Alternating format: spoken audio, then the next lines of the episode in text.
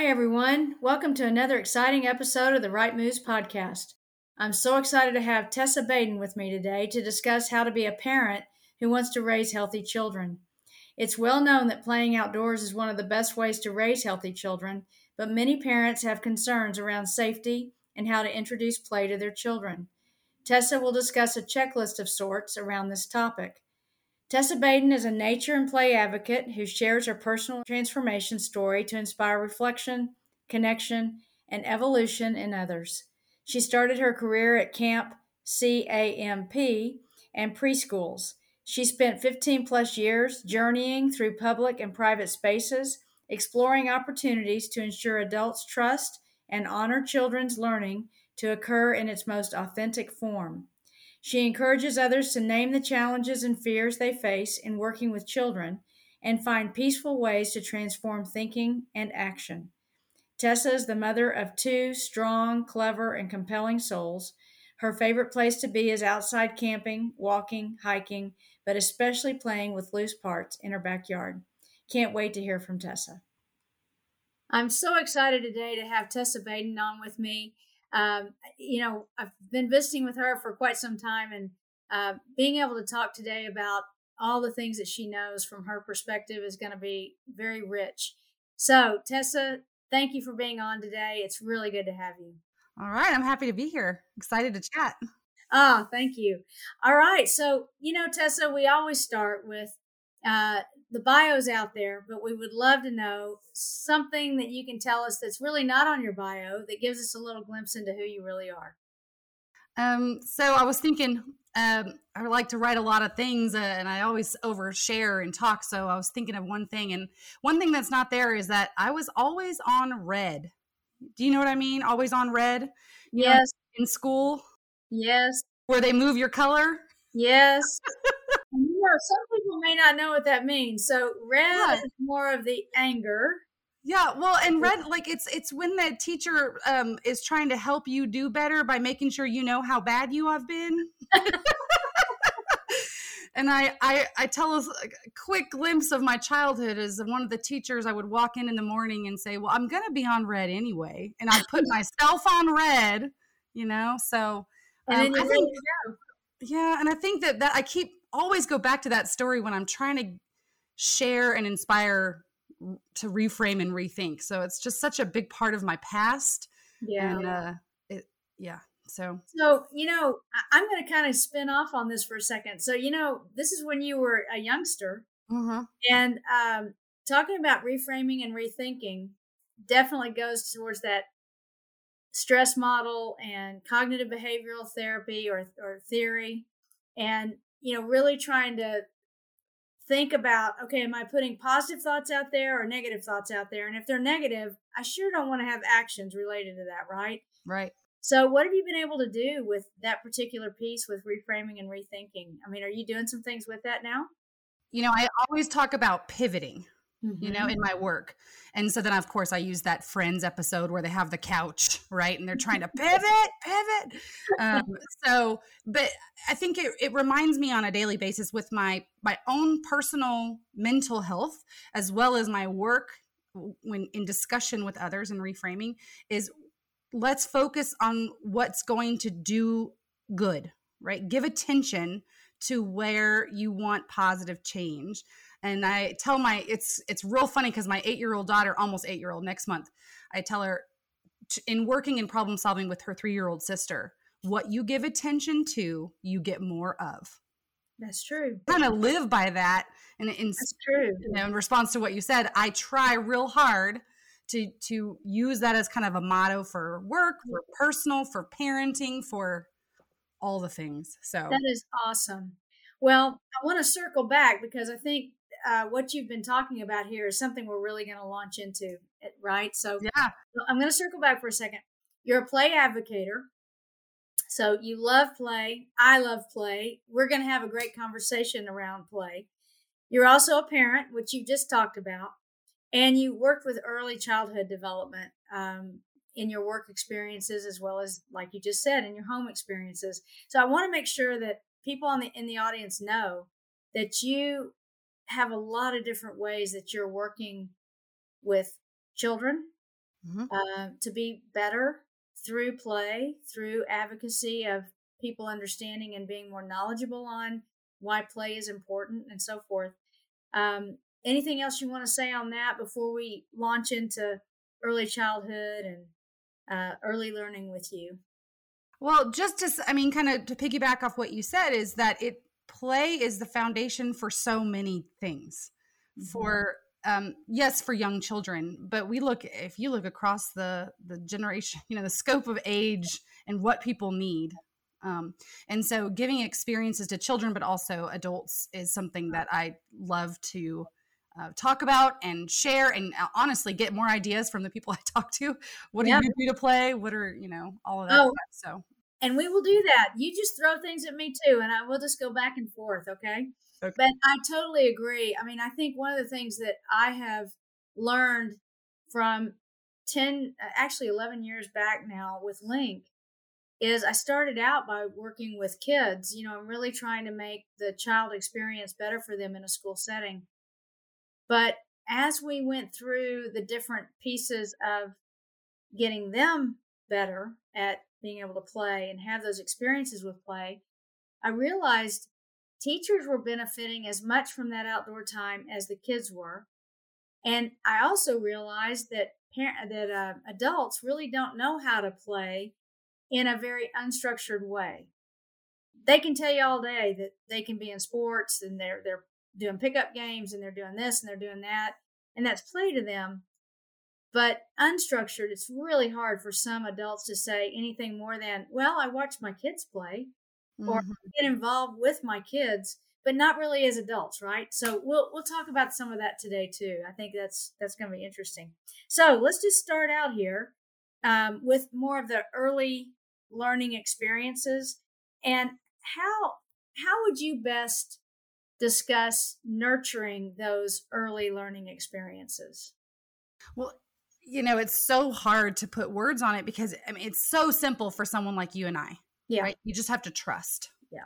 Right. But yeah. for but for anyone else, you have to be able to explain the the power that it you know what are the what is the impact of that time and that and so when you think of early learning when i think of my role as an early learning play advocate and then play advocate for anybody to play like you mentioned is to uh obs- notice observe um, and so I'm just going to uh, mention, you know, my work and my role, who I am today, is deeply rooted in what um, HighScope curriculum. And now it is a curriculum, right? But it's also a philosophy. And I don't know if you've heard of HighScope.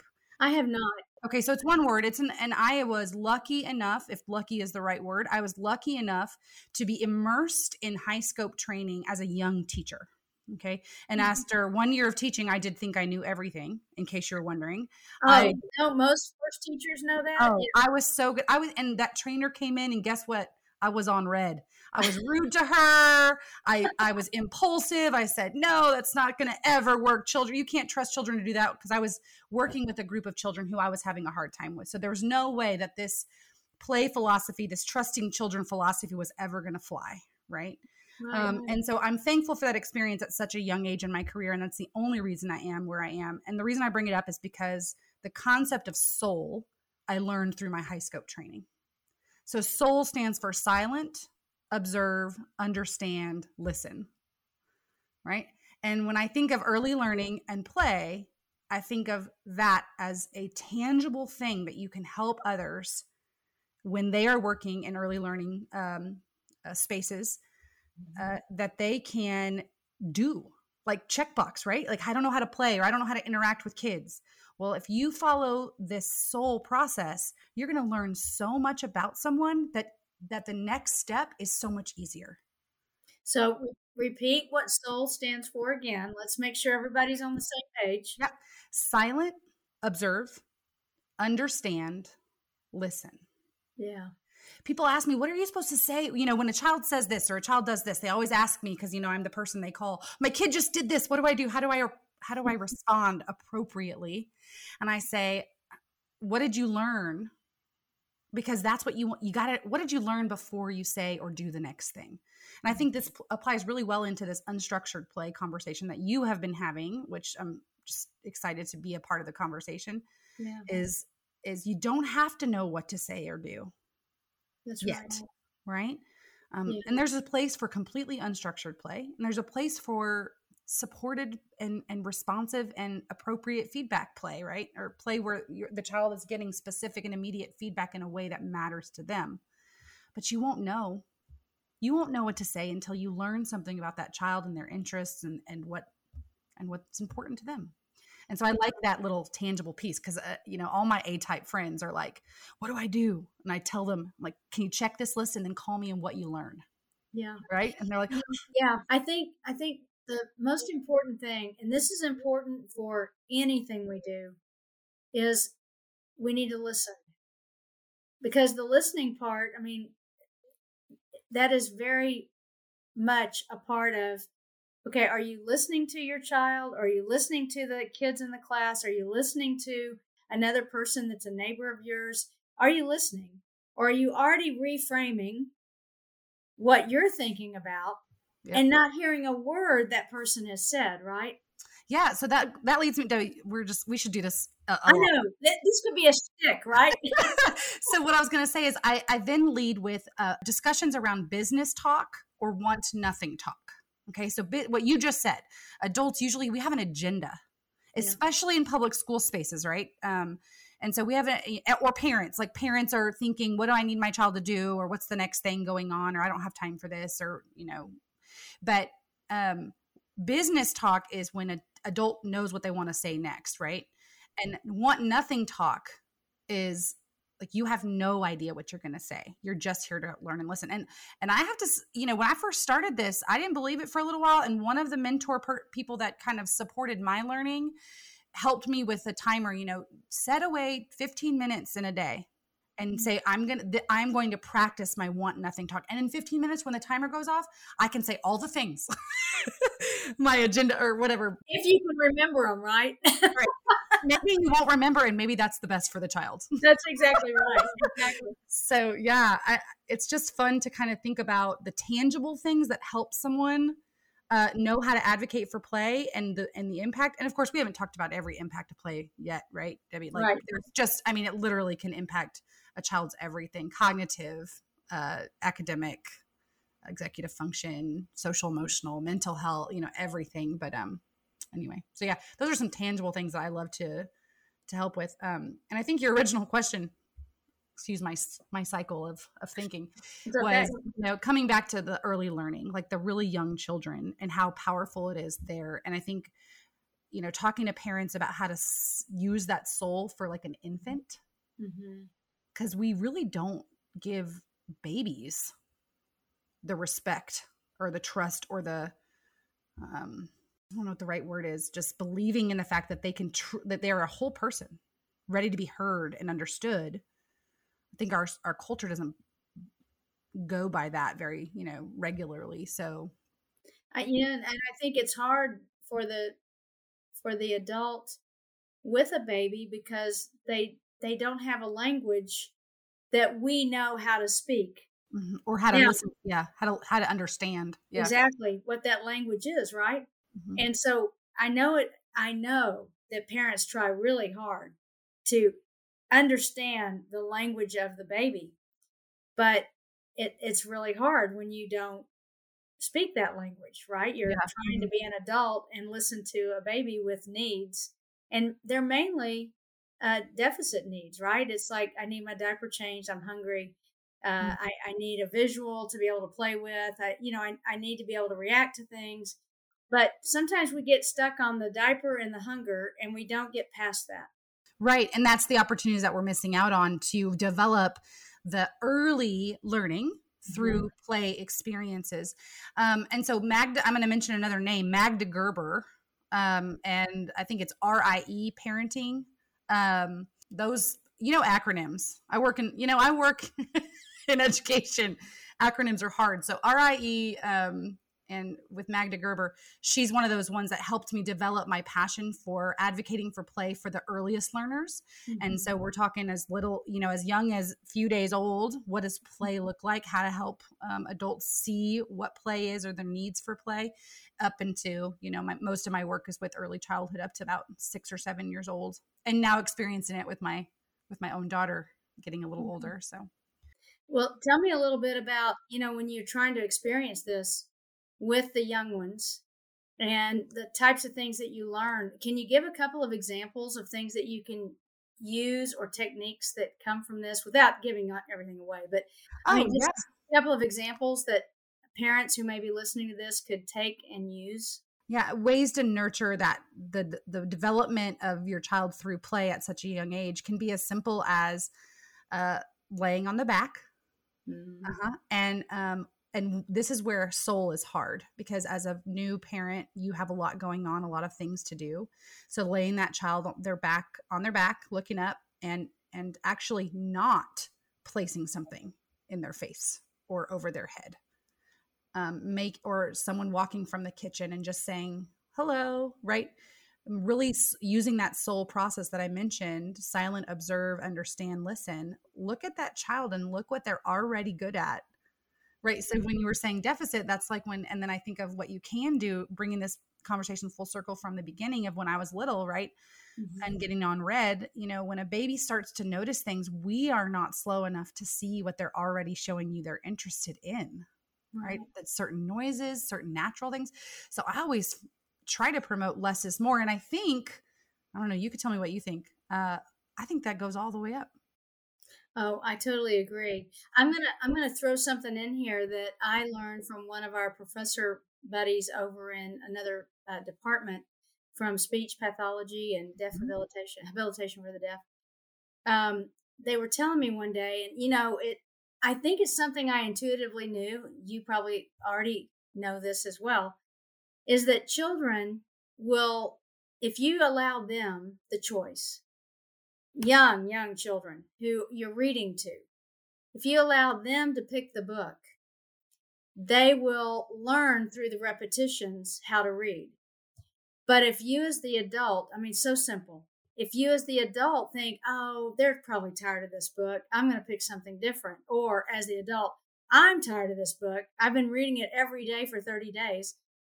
For them, that's their learning experience, right? For us, it's our noise getting in the way of what the child is telling us. I want to read this book. You allow that nurturing to take place through your reading with them. And they may point to pictures, little eyes, little nose, little ears, or they may point to a dog or, you know, whatever. And the adult may ask questions about it. But the bottom line is we need to allow the children to pick the book right. they want to read. So young children will show you what they're interested in if you look at their gaze. Mm-hmm. Right. So you mentioned the gaze. So my mother is a speech pathologist, diagnostician.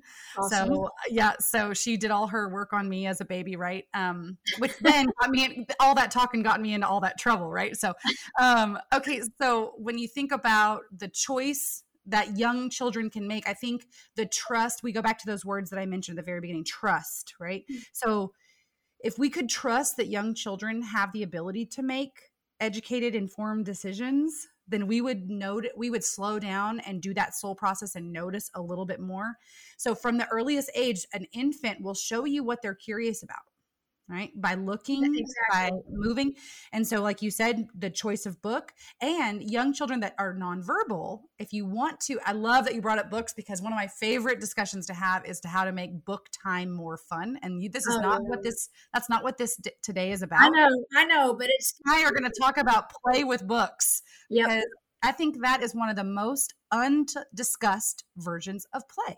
Yeah. We talk about nature play, we talk about outside play, we talk about risk you know, risky play. We talk about adventure play. We talk about um, unstructured play and structured play. Um, but almost never is it how do we play with books? What does literacy play look like? Yeah, yeah. so I get real excited. So we'll have to talk about that another time. Okay, another yeah. time we will bring yeah. you back on and talk about literacy play. That would be awesome. Okay. Yeah. So the only other thing that I wanted to mention about early learning is um, the impulse control. Yes.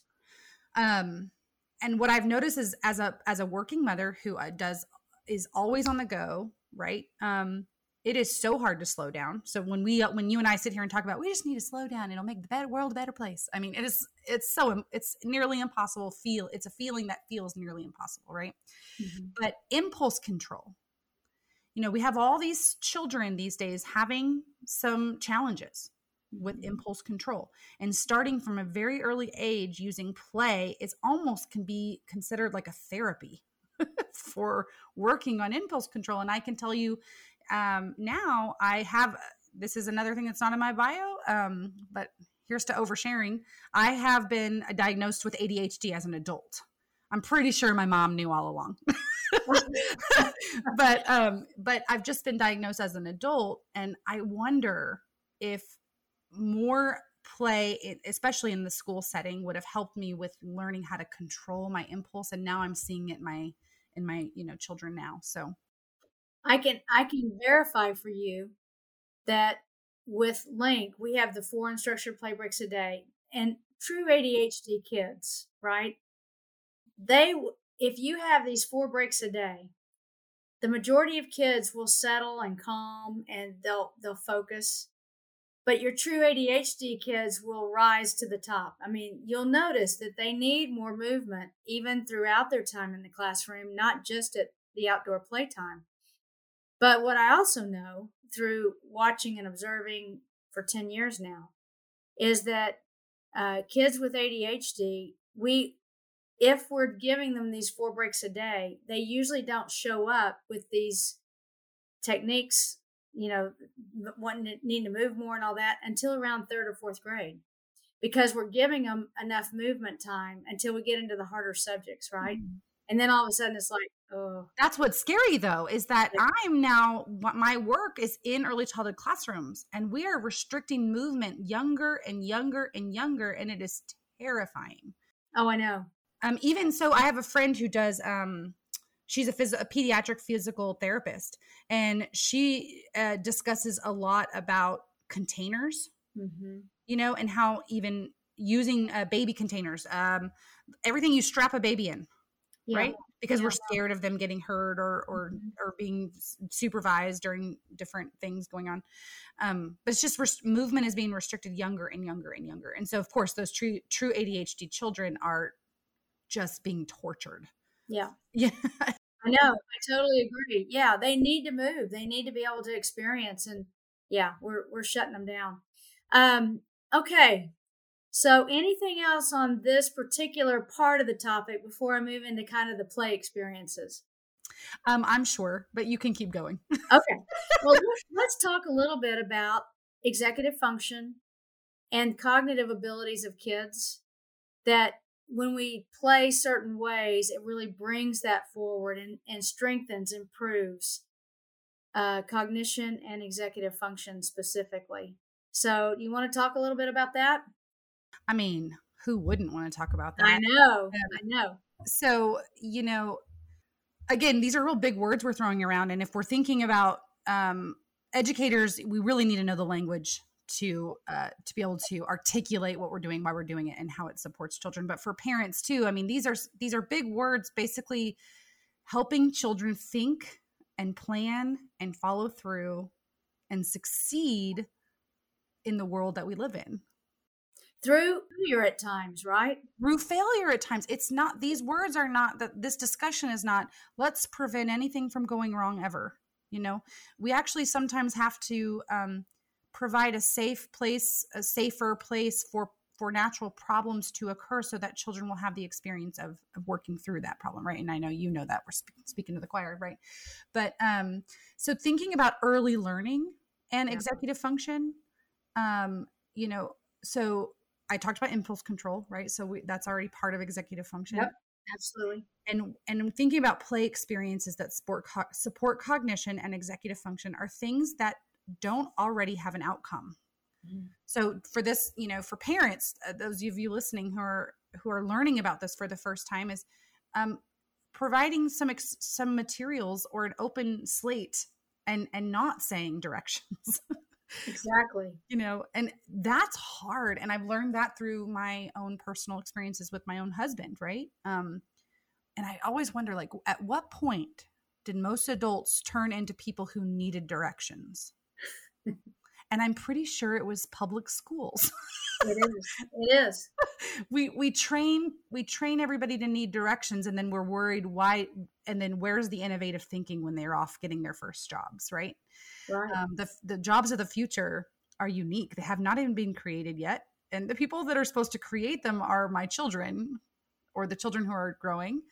And and they don't have any experiences practicing those things. So it's so we need to go back, you know, go back to the basics and just say here's some materials or here's a space that is safe for you to try out some ideas and think. Okay, now I, am going to throw this one to you if you want to be honest about it right now. So your backyard. Ooh, I love my backyard.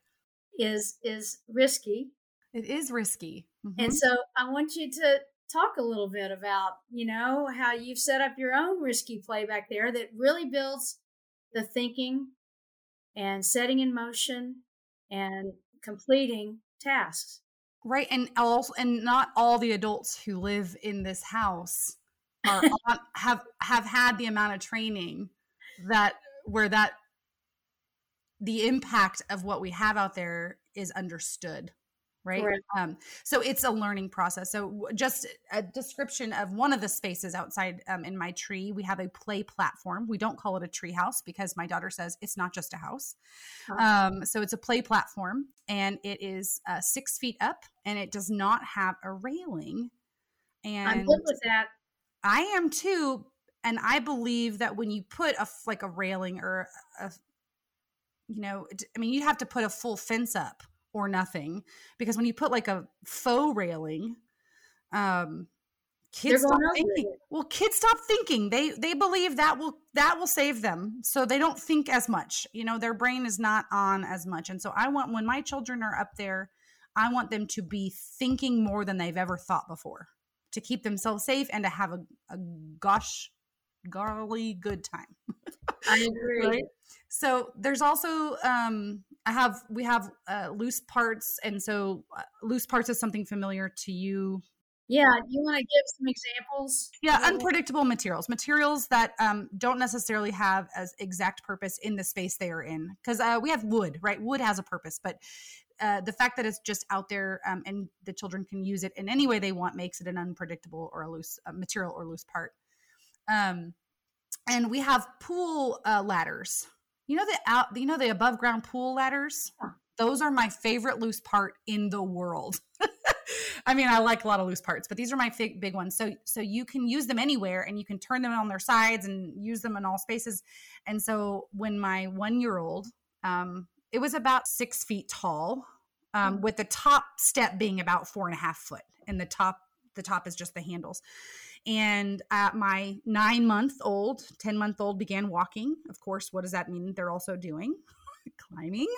Um, and so she began climbing up that ladder and over to the other side and down at about a, under a year.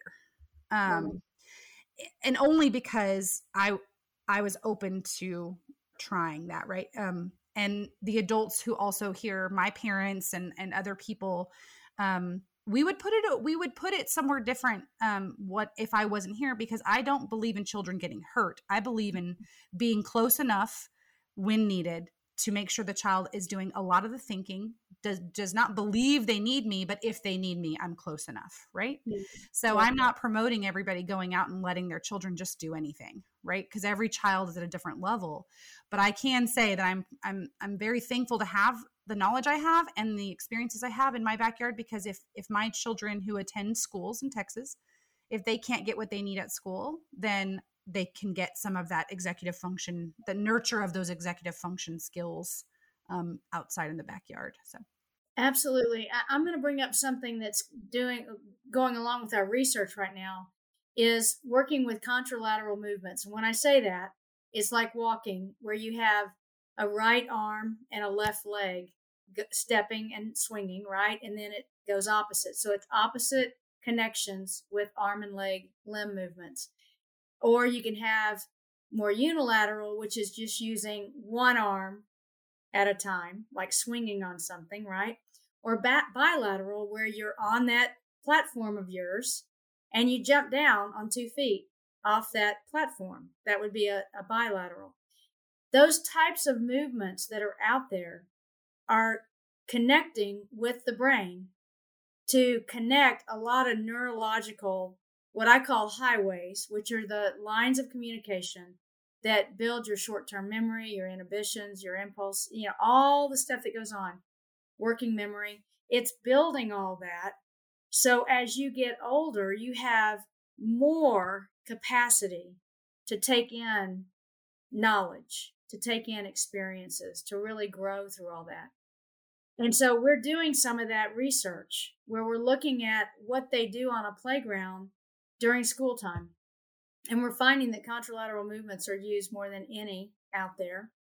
Uh, but even said, children, 97% of the time, if they had a 15 minute recess, 97% of the time, children, whether they're doing 15 minutes a day or 60 minutes a day, of that 15 minutes, 97% of the time is moving in one of these three types of movement, which is really cool. So I wanted to throw that out at you because that's some new research off the. I love it. And thank you for sharing. And I'm thinking too about, you know, when children are naturally doing what they were born to do, they're working so hard at supporting their future knowledge, you know, retention and capacity.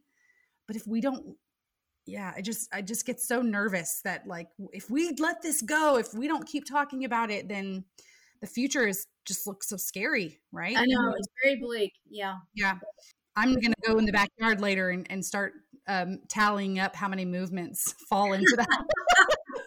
Yeah i'll send you the form. You can just okay. start checking them off right? i will i will. I was going to show uh, share with you one more thing that's an example kind of like what you're talking about. I was helping a school uh, with the design of their playground. And one of the things they wanted to put out there was a a hill that had a chalkboard on the side of it, so that kids could you know be running along and they could go and they could draw on the side of the hill. They could you know jump over it, whatever. And nobody mentioned what the kids started using it for. Literally, what they used it for. And so when they built this thing and they got the kids out there, they started using it as a slide. They would get to the top of it and slide down the chalkboard. And, and I, I thought to myself, you know, we put things in their path and we think we know what they're going to use it for. And what you've been talking about is so true.